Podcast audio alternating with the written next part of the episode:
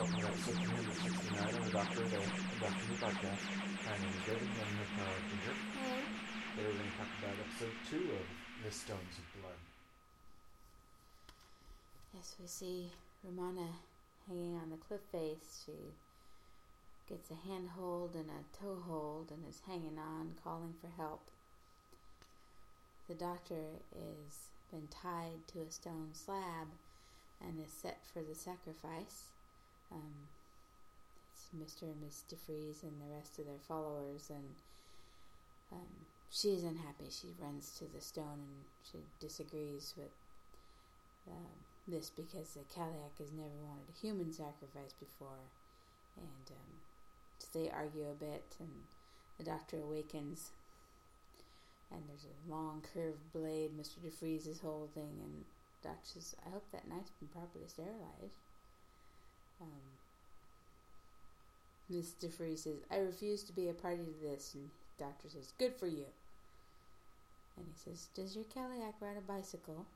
And Mister DeFreeze threatens him, says he thinks he's blaspheming. It's like, no, no, I can see a bicycle coming. So they all scatter and leave, and, and the doctor is left still tied to the rock. Professor Rumford has come back to the to the rescue of the doctor. Um, she unties him, and the doctor then realizes, well, why did you come back?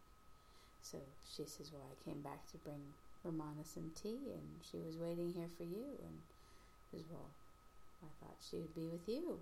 So where is she? So the doctor starts calling out for Romana. She's calling out for help from where she's hanging on. The doctor then finds her shoes in the ground. And uh, Rumford says, well, if she's lost in the moors, we may have to wait till morning and organize a search party, unless you have a dog. It's like, have I got a dog? So the doctor whistles for K nine, and K nine exits the TARDIS and comes, heads out onto the the moors to find the doctor. The doctor heads off to meet K nine and nearly walks into him and says, why don't you bark or something? He says, I'm not programmed to bark. He says, well, and you know how you've always wanted to be a bloodhounder? Says, bloodhound. He says, no, I haven't. He says, yes, you have. So find Romana. And K nine says, yes, he can do that. Her tissue type and samples is all in his data bank, so... So K nine heads off.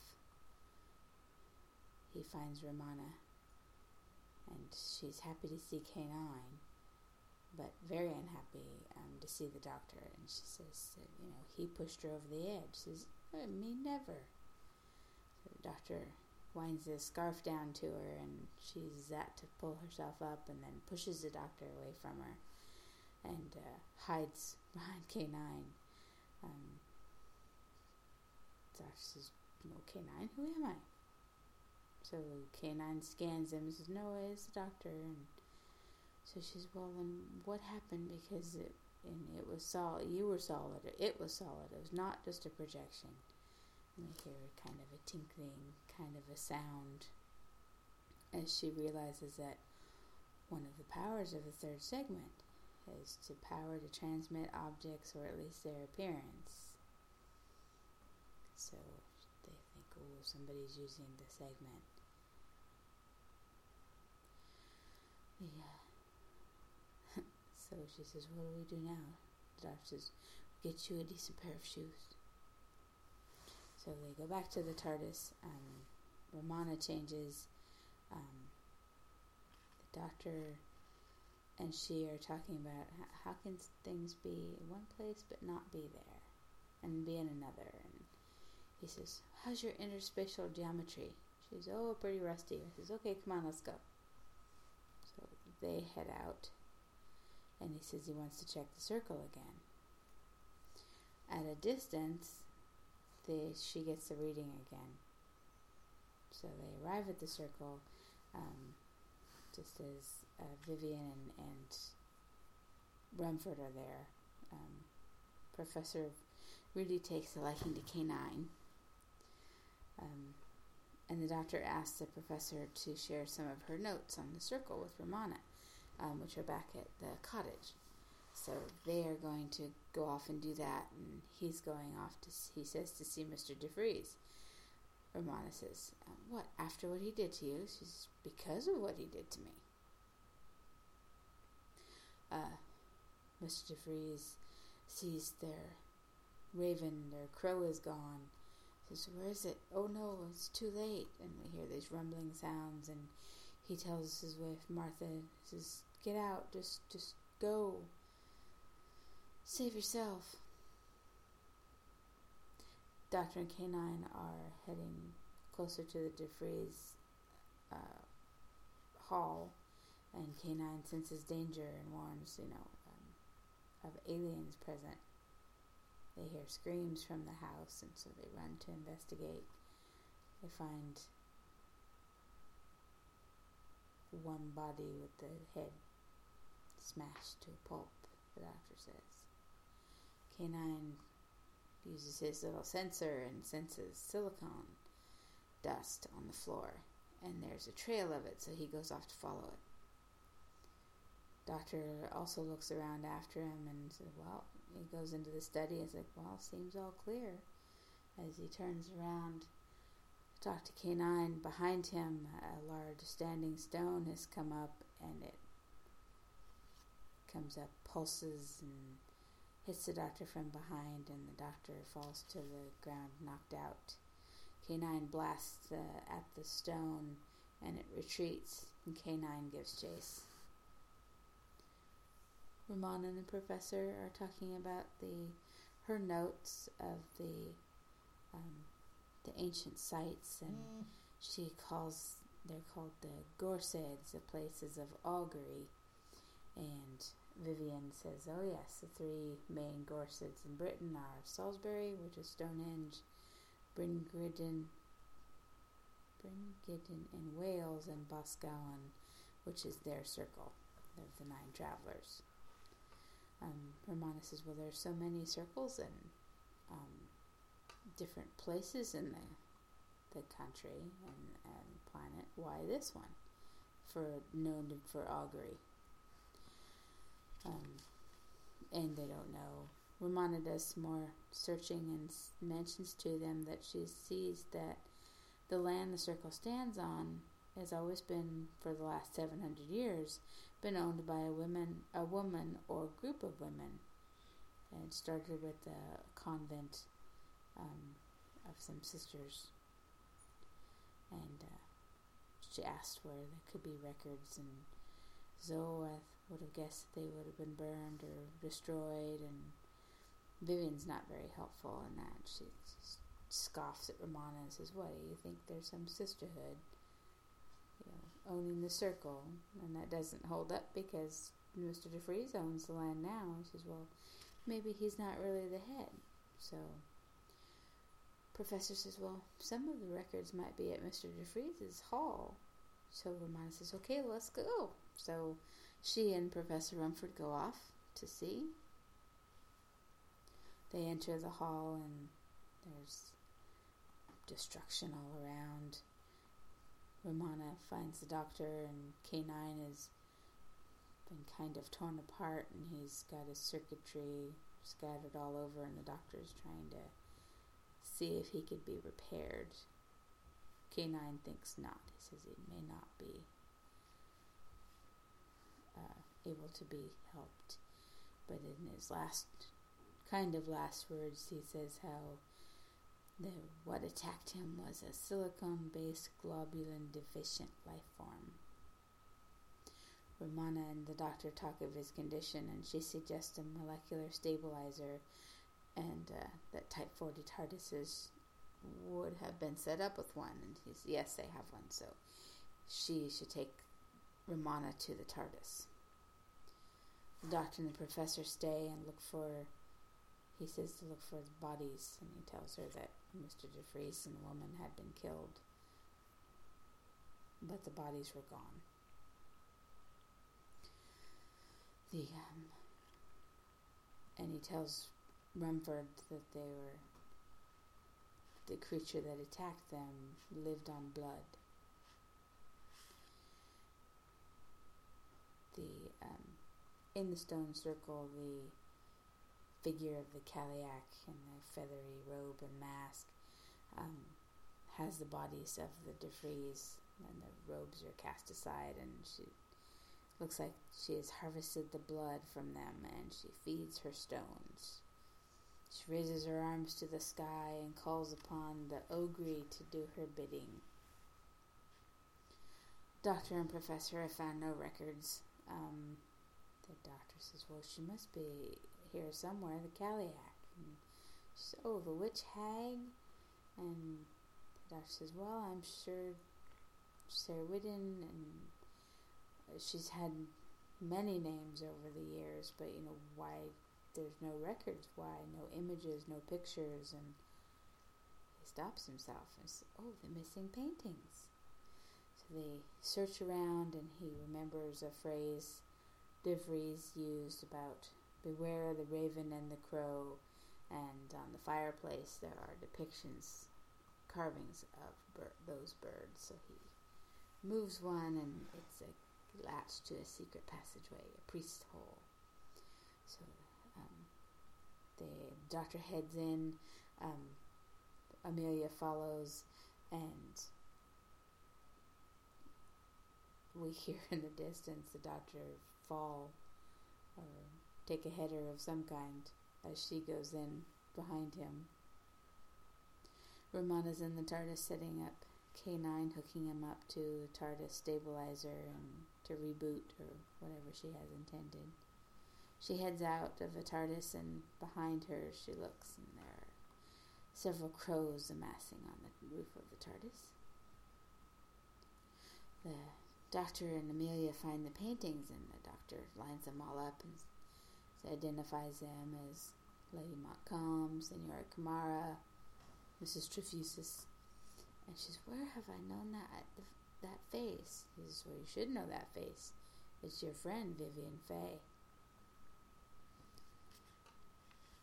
Romana um, has made it to this, a distance from the circle, and sees there's lights or something happening there. And uh, Vivian comes up behind her and kind of startles her. And she says, oh, come on, let's see what's happening over there. And the next thing we know, Romana's saying, how? That's, you're hurting me. And Vivian pushes her into the circle, into the lights, and then has a wand with um, crystals in it. And she activates it, and there's kind of a purple whirlwind type effect over Romana, and Romana disappears. And we end.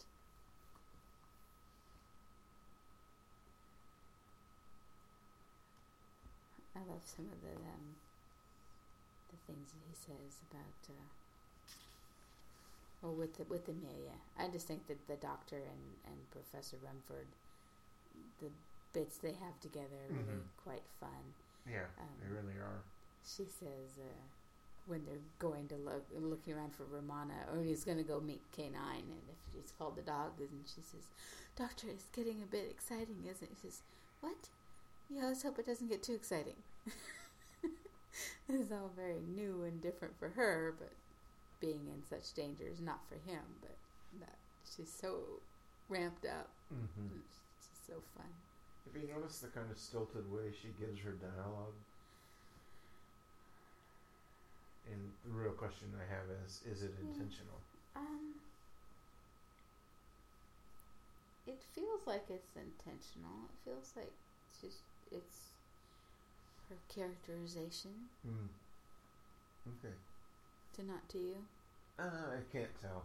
I just probably heard it so many times that I'm not hearing it the same way you do.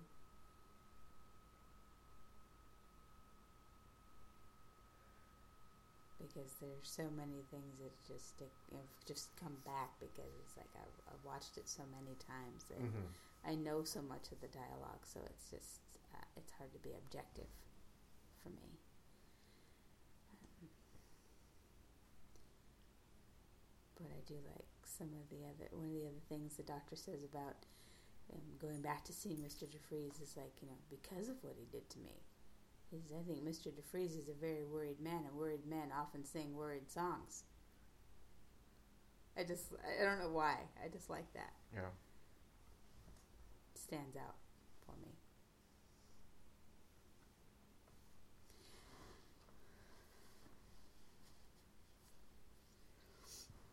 But, um, yeah. And uh, we have the, the classic of the opening when the doctor's tied to the stone. You know, his flippancy in the face of um, danger to himself. Especially. I says, I hope that knife is sterilized.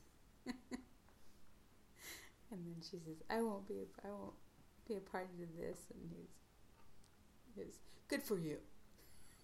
As he's tied up with a knife blade held, being held over him. It's just such fun.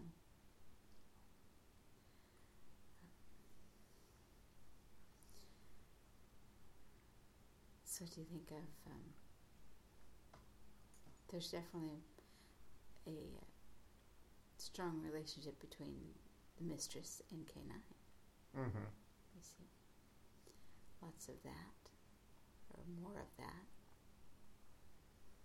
Yeah, she, uh, sorry, I lost track of what I was going to say. She was happy to see him when...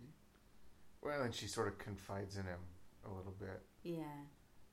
Hid behind him. Like, like yeah. He was going to protect her from the doctor who she thinks pushed her over the edge.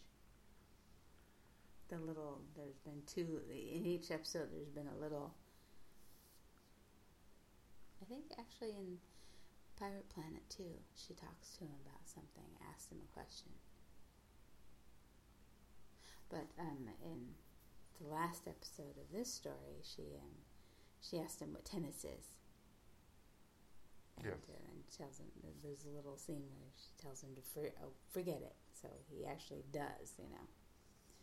Um, and this one, she, I didn't mention it, when she asks him about, but as the doctor walked off and he asked her about her interspatial geometry and then left the TARDIS, she bends down and, and talks to K nine and says, how can something be in one place but then not be in that place? And his little antennae, his little like ear-like uh, scanners on top of his head kind of twist and bob and twist and twist, and there's little mechanical noise and off and on, and she's like, okay, if you don't know, just say so.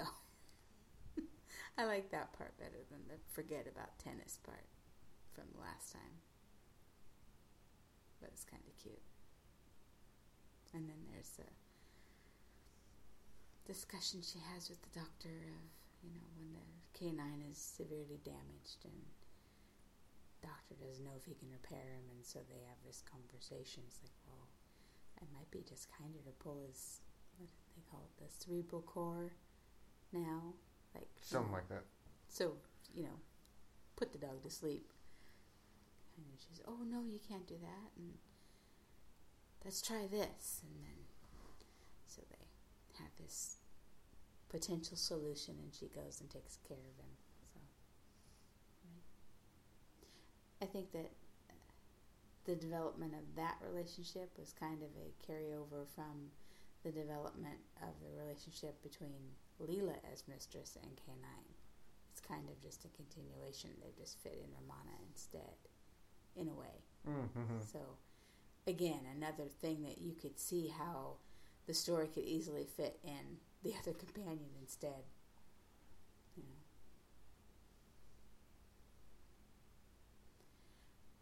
And what about that K nine movement? I think they made some mistakes in how they decided to do it. Yeah. At one point, they have him, they have him moving around in the forest, and that's that was all fine. But then they have him move, and then all of a sudden he starts shooting forward because they like, put him off. Well, because in reality they put him on a platform that rolls, mm-hmm. and yeah, he just takes off. And it just doesn't make any sense why all of a sudden he speeds up. Yeah, well, and he has such trouble over the uneven ground, of course, because of the nature of the uneven ground and the way that he normally moves. Um, and then, yeah, they put him on like a little, I guess probably like a little mechanics trolley or something. Uh, like the little platform with the weight with casters. Mm-hmm. And, and then they could pull him on it. And the difference between the uneven movement and uneven slow movement and then the very smooth fast movement was just a little too much of a change. You know, I could understand it, him being able to maybe move that fast um, by using the trolley, of course, on ground that was interior floor, where it would make a little more sense that if he was on some type of um, um, powered wheels, which you would you imagine that's how he moves, mm-hmm. um, that that type of surface would allow him to, if he had more speed, to be able to have a burst of speed and go faster. Whereas you wouldn't think that, you know, in say four-wheel drive mode over the rough terrain, you would expect to see maybe he could maybe move a little faster, but it would should have that same uneven motion, which would be difficult to achieve with the prop as it is. But still, it just seems so out of place. Yeah. And then when they're in the DeVries's house, you can actually see the doctor move K nine because he's lodged himself on something. Uh-huh. And then he helps K nine over a rough patch of the um, flagstones or whatever yeah. they are. Or no, the, the stone oh, okay. in the house. Okay. They're pulling him along on a cord. Not that we can see the cord. Yeah. But you can see the doctor sort of lifting an edge so that he can get over a hump. Is that what he's doing? You can see him put his, tuck his fingers underneath the edge of K nine's you know, front edge, and then it like kind of it glide. He his hand glides along as K nine moves. Yeah, I, I, I've noticed that from the start when I first watched it. So. Mm-hmm. Hmm. Yep. What's he trying to do? Lift Help him up him, over the lift him up ledge. over the edge. It was only later that I heard how terribly the prop moved, and you know, you'd have a, what do you say, like a matchstick on the floor, and it couldn't make it over it. Yeah, but yet it was supposed to get over the edge of the TARDIS doorway. Yeah, I did not have the benefit of the info track. Right. When I watched these, mine came from the. my Doctor Who Appreciation Society newsletters that I would get, and the various uh, big compendium books of Doctor Who anniversary things, you know, like thirty mm-hmm. years of Doctor Who, and the one right. I think is the one we had in common, and I think I had a, another one before that. Um, that's where I got my extra information at the time.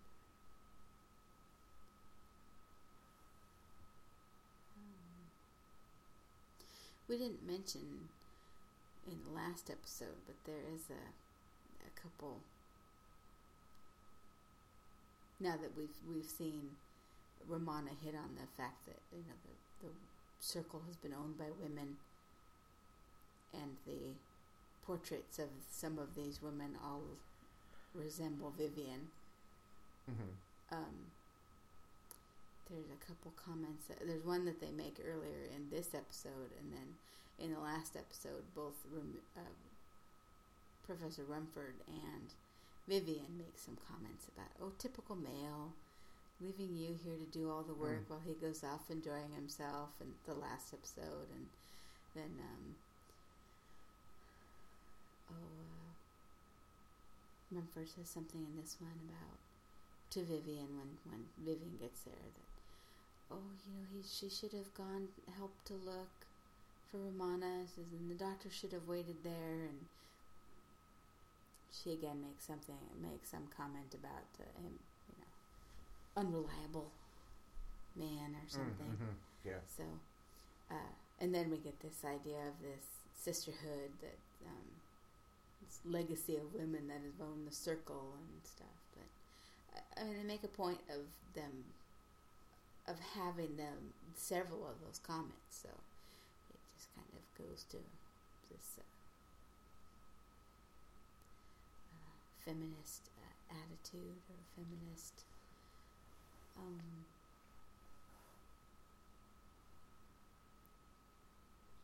Uh, bend, I guess, that the, the, mm-hmm. the two professional women, you know, profess, the professor and Vivian, whatever she, her official work is, um, are, uh, share and their, in how they, they do things and how they live their lives. And there's a little insight in, pro- probably especially for Rumford being a female academic, and she's an elderly academic. She's, you know, she's an older lady at this point, so, you know, that just the, uh, historically, she, if, as a, as a real character, you know, she may have had, uh, in a field that was mostly populated by male scholars, it was probably, you know, difficult to be taken seriously, or she probably had to work extra hard, and, you know, this was in nineteen seventy-eight, so it was very um, socially relevant for them to have this um, attitude, I guess. I think it's interesting how minor a character Vivian had been up to the point where she's revealed as the Cailleach. Mm-hmm. Yeah. Before that, she kind of seems like, kind of like the um, just a real secondary or tertiary protege. Character. Oh, I was just thinking she's kind of like the protege of the right. professor. Um, they have this working relationship and also seem to be friends.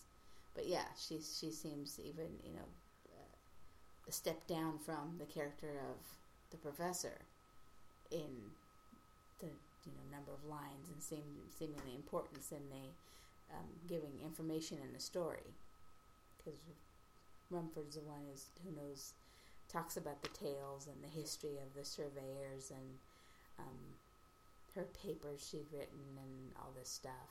So she does seem to be more of a, more of an important secondary cast of characters, and Vivian does seem to be even below that, because we only see her a couple times. Until, like you said, we find out even more about her. Mm-hmm.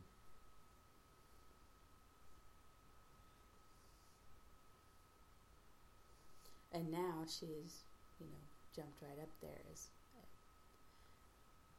more of a, a major player. Right. And villain.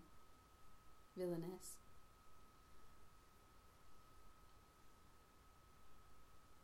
I think she does a good job, actually.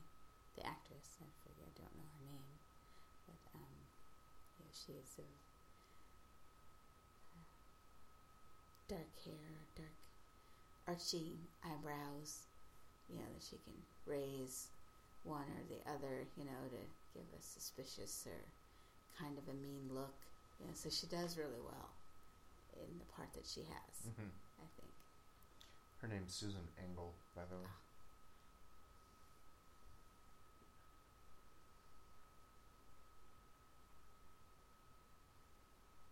Oh. I don't think we've seen her in other things, though, have we? Uh, I don't know. Not I don't up. think so. It's not like some of the other um, smaller part characters we've seen in other Doctor Who's past that have come come around to be seen here.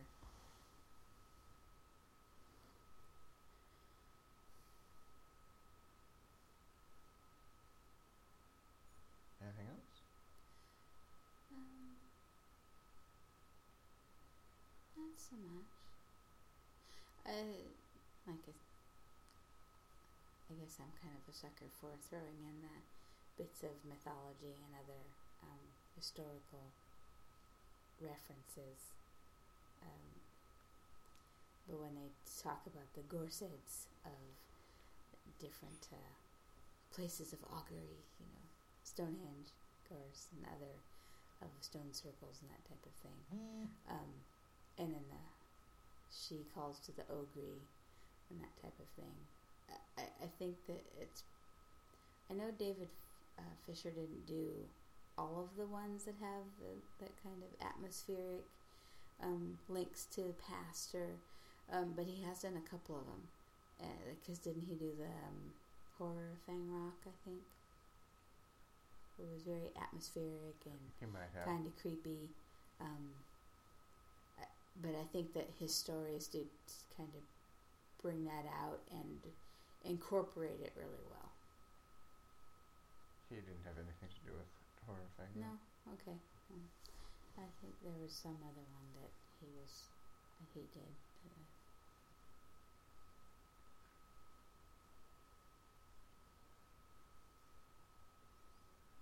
I don't know which one it was. Androids of Terror. And he will be doing Creature from the Pit. Yeah, but he also uh, he helped in City of Death and Leisure Hive. Oh, but none previous to this? His name's familiar. Probably because he wrote two parts, two segments of Key to Time. Oh, well, no, I mean before now. No. Uh-uh. Oh. Well, it's not listed. Okay. Maybe he was a producer then. Okay, no. All right, maybe it's not his... Uh, the reason I like that is maybe not just because... just him, because I like that in other ones as well, so that didn't involve him. Alright. But I do like Androids of Terror too. I don't think I have anything else. Cliffhanger? Hmm. Um. I think it's weird that Romana just stands there while she gets zapped, but well, other than that, I like cliffhanger. Yeah, there is that, but um, that part could be worse. Special effects could be worse. Um, but yeah, I think it's a pretty strong cliffhanger in that, you know, we don't know where she's gone. We don't know what what this is, this field that's created. So yeah, it's because not, it pretty much comes out of nowhere. Yeah, because it's not something we've seen happen in the story so far. Right. Um, and we have, you know, reveal that, well, I mean, kind of before that, we have the reveal that Vivian is in the guise of the Cailleach. So, you know, we have that. And then followed by her throwing Romana into the circle and, and causing this her to disappear. So I think that added to that Romana's disappearance is pretty good.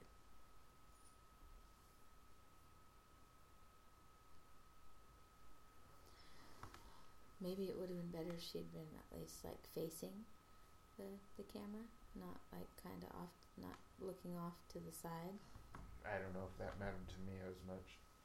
I just think it's weird that she stood there while it happened, and we see Vivian using this staff that we've never seen before to do it. I mean, yeah, we probably saw her carrying it, but we never saw her zap anything with it. True.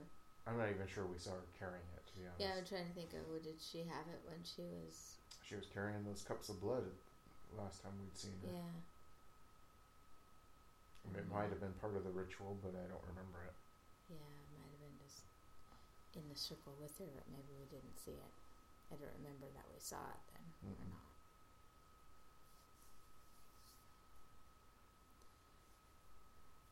But yeah, if they were going to just have a this purple swirly motion over the filming of Romana, why couldn't she have been standing there, you know, trying to move, or unless the this light force causes her to be immobile.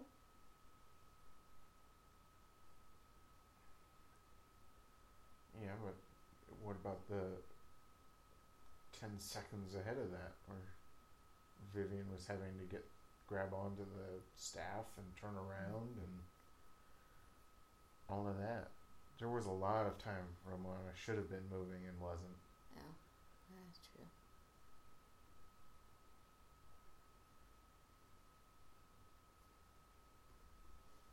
But I think for the ending, it was pretty good to end there, and pretty interesting to suppose what might have happened to her. Yep. Better than just, or I should say, more unexpected than her falling or being pushed over a cliff, when we saw the danger cliff edge signs and everything for the last one. Right. You know, this is a little more unexpected. Yeah. So, got that going for it. Anything else? Nope. Alright. Well, we'll see where she went when we watch part three of Stones of Blood. So, join us then, and thank you for listening.